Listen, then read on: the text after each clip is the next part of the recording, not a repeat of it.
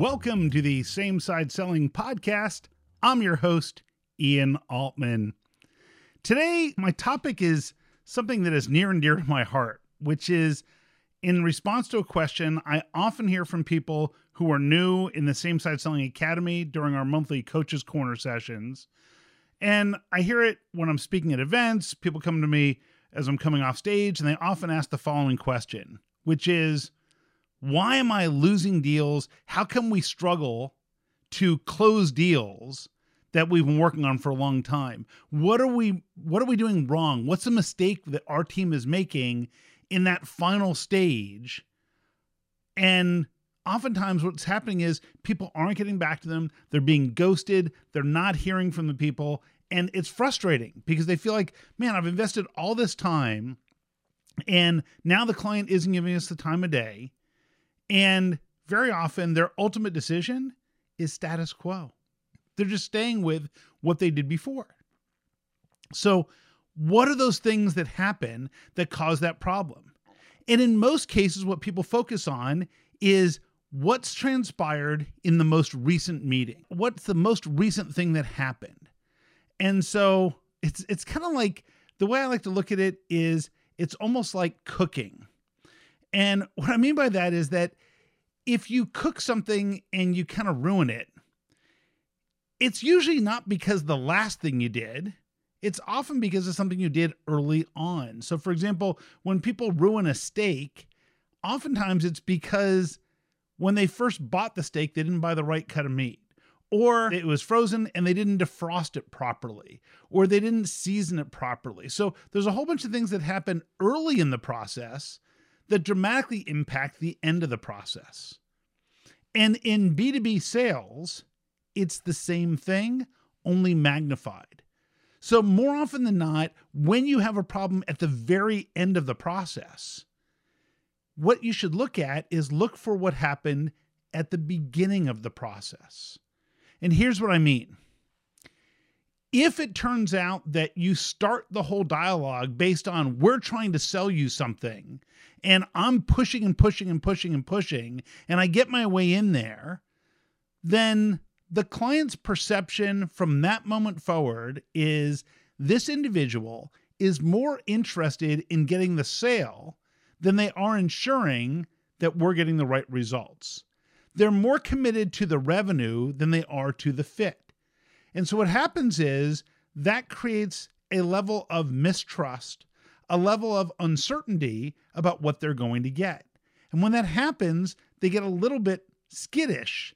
And towards the end of the process, it's easy for them to either say, mm, we're not going to do this, or we'll just stick with what we had, or we go with somebody else, or we're not going to get back to you because they see you as someone who's just a seller, not someone who's there to solve. So instead of being there to sell, you want to make sure you show up as someone who's there to solve.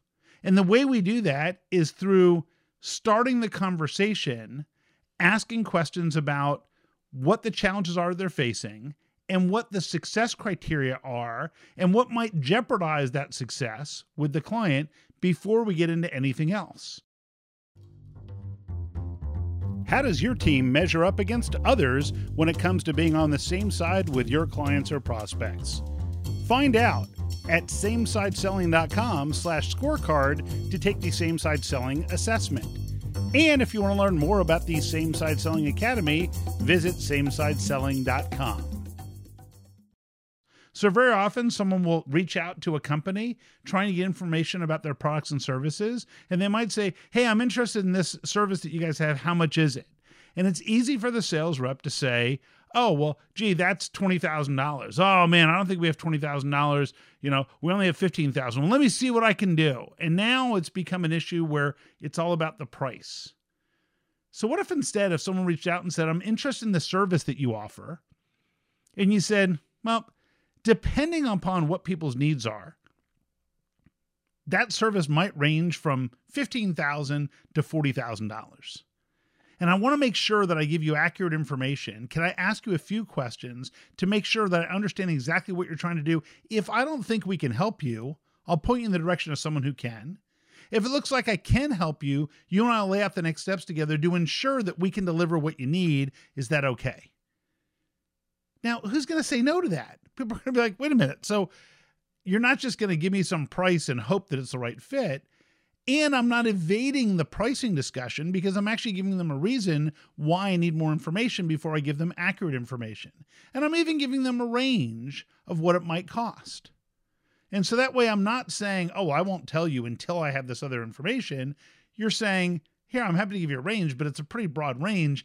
I need to better understand what you're trying to achieve, what success looks like, and we need to make sure that we're confident we can deliver.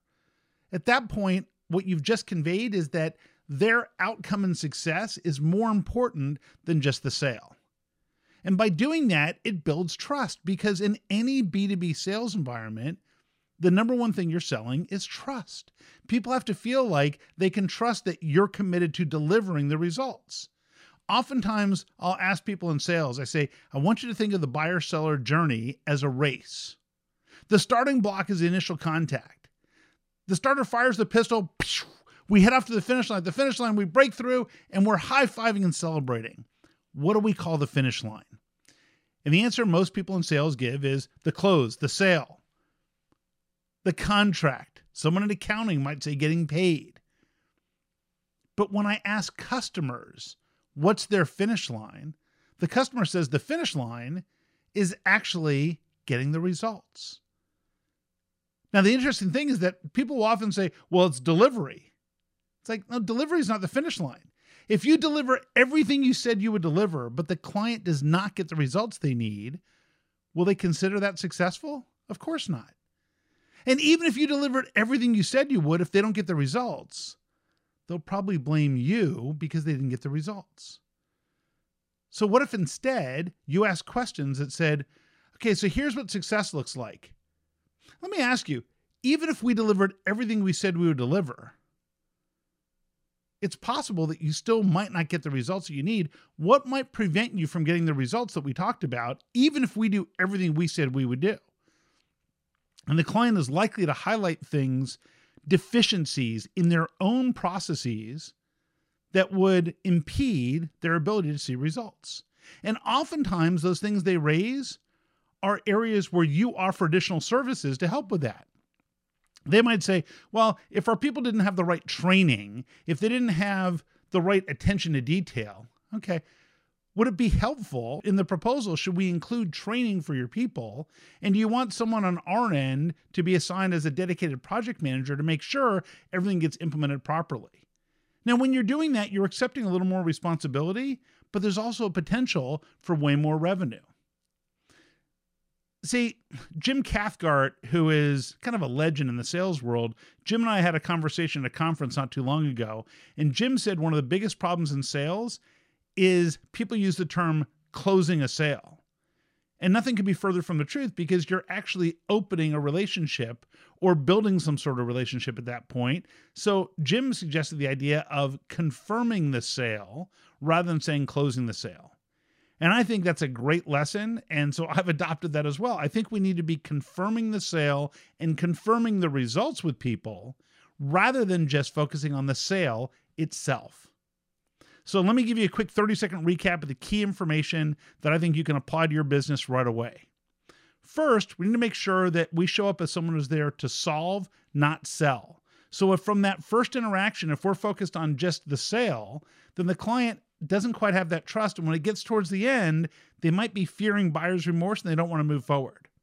The second thing is that we want to always ask that question about what does success look like for them and what are we going to measure together?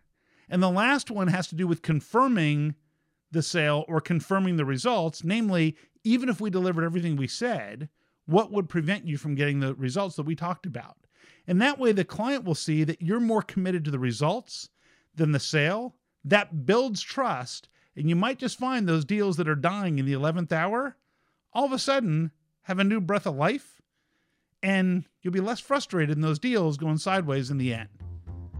See you next time.